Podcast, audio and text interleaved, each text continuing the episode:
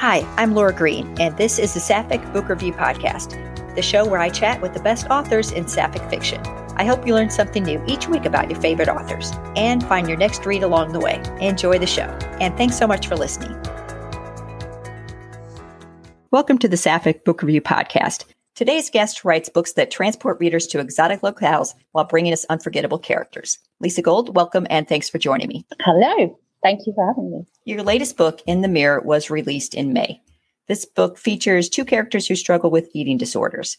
Tell us about Silva and Faith and what made you decide to write a book dealing with this subject matter.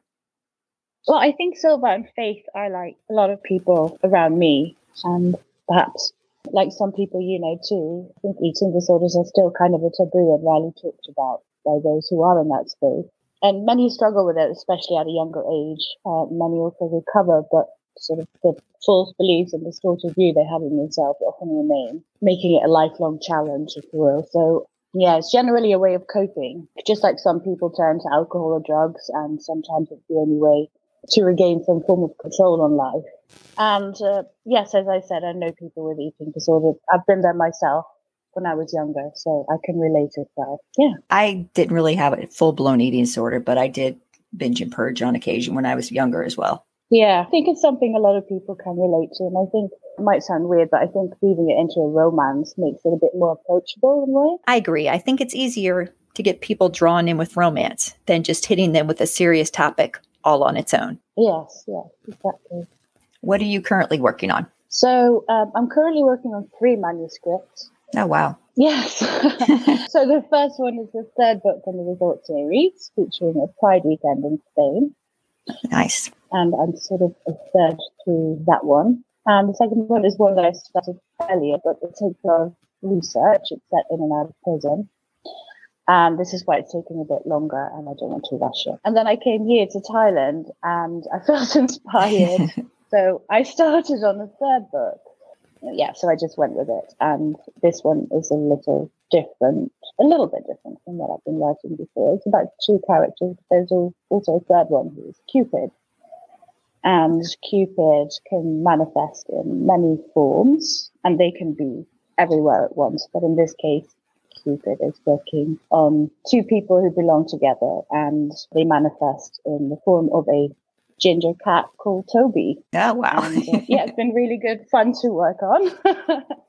it's a little bit silly, but yeah, I like writing it. And I think the good thing about working on multiple manuscripts at the same time is that when you are sort of out of ideas on one, you don't really feel inspired, you can just work on another one. So it works well for me. Well, I'm looking forward to all of those.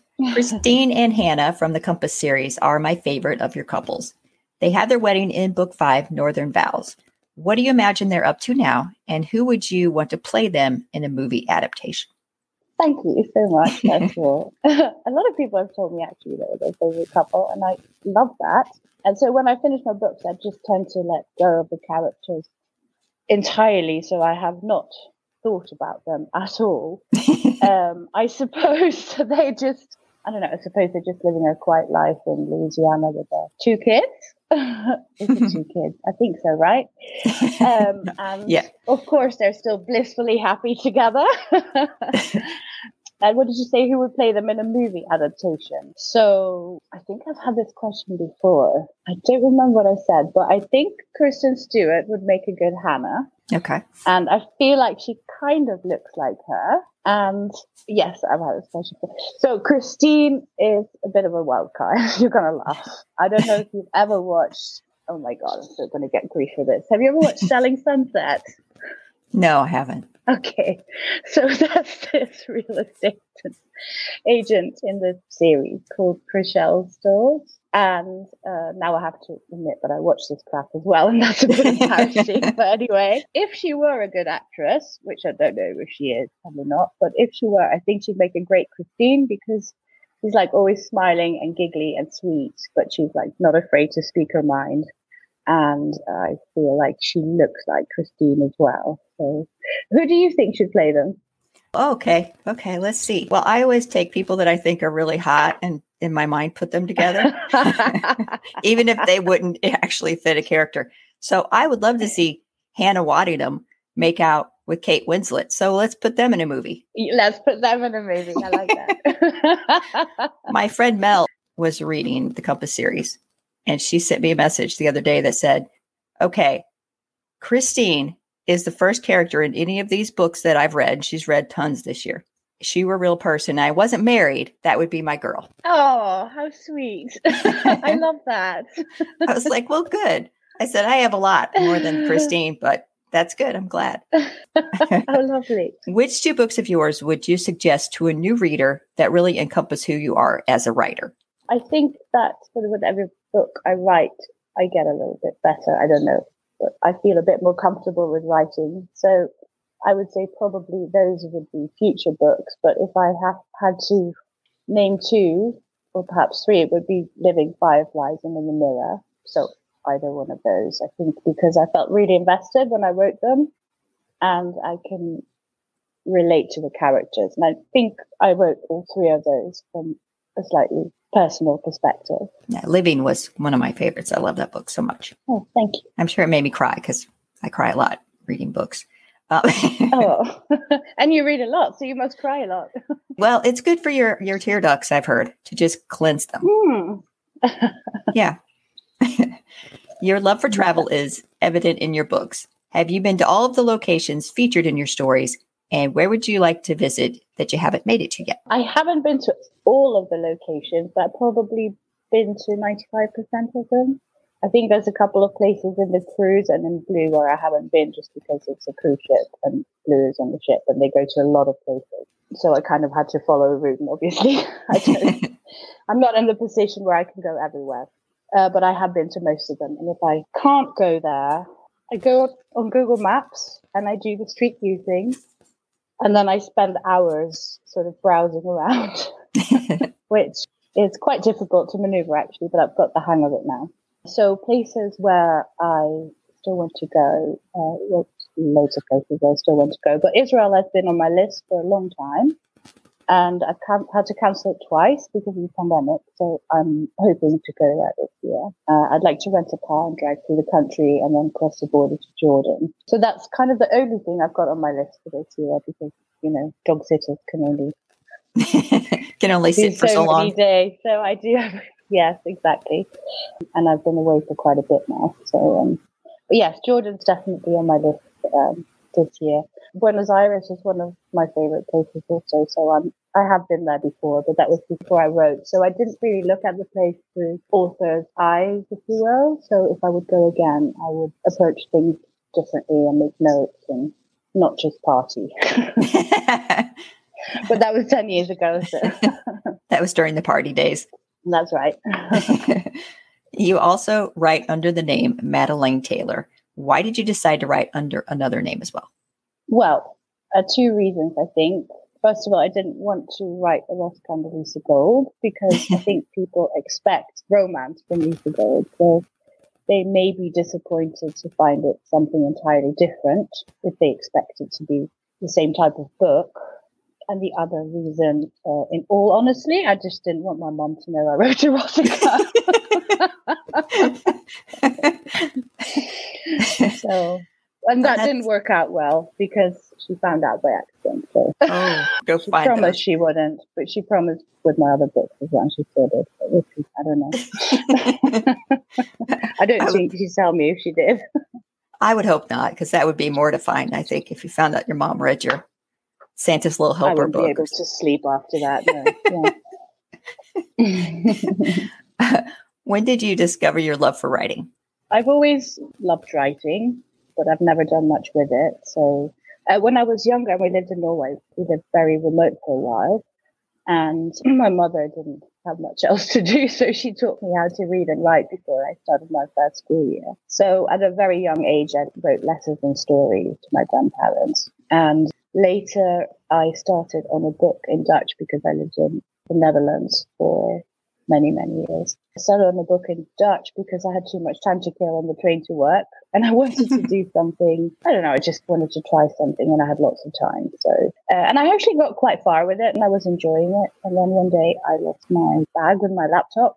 Oh no. And I think that was before the cloud, or I hadn't backed it up, or whatever. Anyway, it was gone. I was just so disheartened. I never started over again, and then I didn't write for maybe twelve years until I started writing in English finally uh, when I lived in the UK. And apart from a bit of like creative copy uh, writing and stuff, I hadn't really written in English. So I just wanted to try it out, and I was really comfortable, actually way more comfortable with it than writing in Dutch, which is my um, mother tongue. So I just prefer the language; it's easier. Easier for me to read too. So thank you for that. You're welcome. if I wrote in Dutch, I wouldn't have much of a readership. So there is that. If you could have a dinner party with only two people, who would you invite and why? Okay, so love them or hate them, I, I would love to have Dolly Parton and Miley Cyrus because I'd love to have a karaoke party with them. I love them both purely as singers, as artists, and I've heard them sing together as well. I think they're both could be really entertaining characters as well, especially Dolly Parton. I mean, oh yeah, so love to have a dinner with her. Yeah, yeah, you know she's a good time. Yeah, I imagine she'd be great fun. As we're chatting, you're vacationing in Bangkok. What have you been up to, and what do you love about Thailand? So I spent some days in Bangkok when I arrived, and then I picked up my little sister in Khon Kaen, which is further north. Actually, she lives outside Khon Kaen in Chonaburi, which is completely in the sticks. And then we flew to Chiang Mai together, which is further north again. And then we took a car to Pai, which is like a little hippie village in the mountains. and to get there, you have to drive through, I think it's over 700 bends in the mountains, these winding roads. We got really car sick. oh. And uh, then we spent a wonderful week in Pai and had the most amazing fresh and healthy food and saw some beautiful sights and bathed in hot spring and yeah, it was really lovely and peaceful and saw lots of temples and waterfalls. Um, and then we got a ride to Chiang Mai, where we got a little wilder because we went bungee jumping and rented an ATV and drove into the jungle, and that was fun. And so we stayed there for a week as well, and then we went to Chiang Rai, which is all the way up north by the Myanmar and Laos border, and it was beautiful there as well. And we took a boat trip over the Mekong River, also to the Golden Triangle, where there's like a piece of no man's land between two countries. I think it used to be known for its opium trade. And uh, and now I'm back in Bangkok and writing and enjoying the city before I return home to my doggies. yeah, I saw the video of you uh, bungee jumping. oh my gosh. fun oh, it made me sick just looking at it. I was like, holy cow, what if that snaps? well, I've done it twice before, but what they do here is they don't put a harness on you. They just put these things around your ankles and that's it. And I thought, what if my feet slip out of them? But they didn't. Thankfully. Oh, well, good. I'm glad, but oh my gosh, you're a lot more adventurous than I am. Well, it's my third time, and all three times I've had to ask them to push me because once I was up there, I just couldn't jump myself. I thought, why am I doing this to myself? I can't make this decision. So I asked to push me. Yeah, that's the only way I could do it. Somebody kidnaps me, then they take me up there, then they push me. So it's a whole thing I'm going to need someone else to, yeah. to do. Yeah. it didn't feel right to do it out of free will. So that's right. But once you do it, it's great fun and it gives you a fantastic adrenaline kick. And yeah, yeah, I think you're just so grateful to be alive afterwards. It's just huh. like this whole relief. yeah, I'll take your word for it. Giving you a buzz. what are three of the places you've visited that you would love to return to? So I think I mentioned Buenos Aires earlier. Um, I loved Louisiana, so I spent some time there when I worked on the Compass series, and I also loved Rome. I mean, there are so many places that I love, but I felt like a really deep connection to all those things. When you say Louisiana, being an American, and there are all these other exotic locations around the world. I'm like, eh, Louisiana, really? What is it about Louisiana? I think maybe, maybe to Americans it's not exotic, but to me it is because I've been to tropical beaches and in the jungle. But when you go like into the swamps for the first time, or just see the the sort of quiet towns there and the sort of slow pace of life, and I don't know, it's just got real soul in my opinion. Like the food, people, the music, and like the heat. There's just something slightly mysterious and, and special about it. I haven't been in a long time. I think that's someplace we're definitely going to have to go back to. Cooking is one of your favorite things. When I make my tour through the UK and come for dinner, what are you going to cook for me? Please come for dinner, first of Okay. all, and I will cook whatever you like. Um, I love to try all sorts of different cuisines. The only thing I can't really cook is Southern American. It's not something I've ever. Well, I tried it and I failed. Uh, what did I try to make? Biscuits. Incredibly.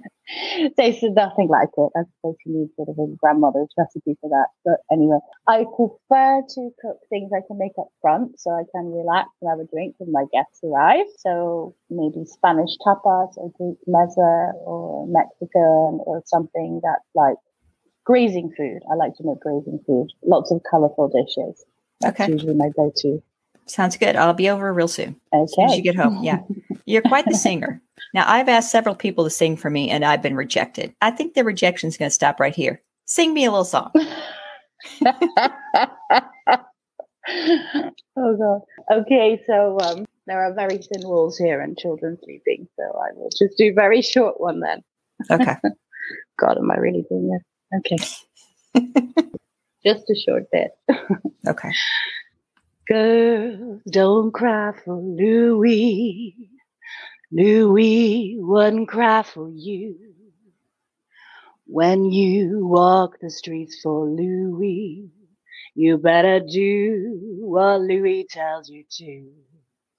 I met Louis on an early morning in a sleazy part of town. I was tipsy and feeling kind of lonely.